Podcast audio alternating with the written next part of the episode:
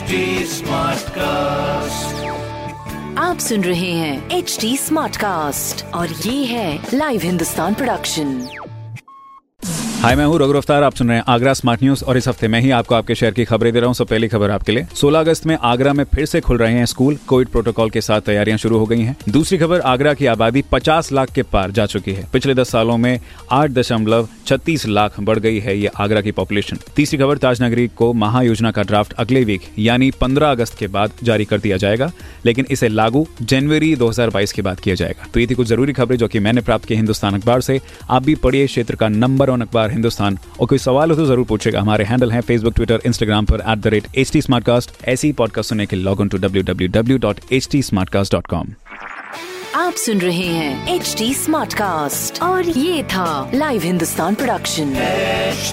smart cast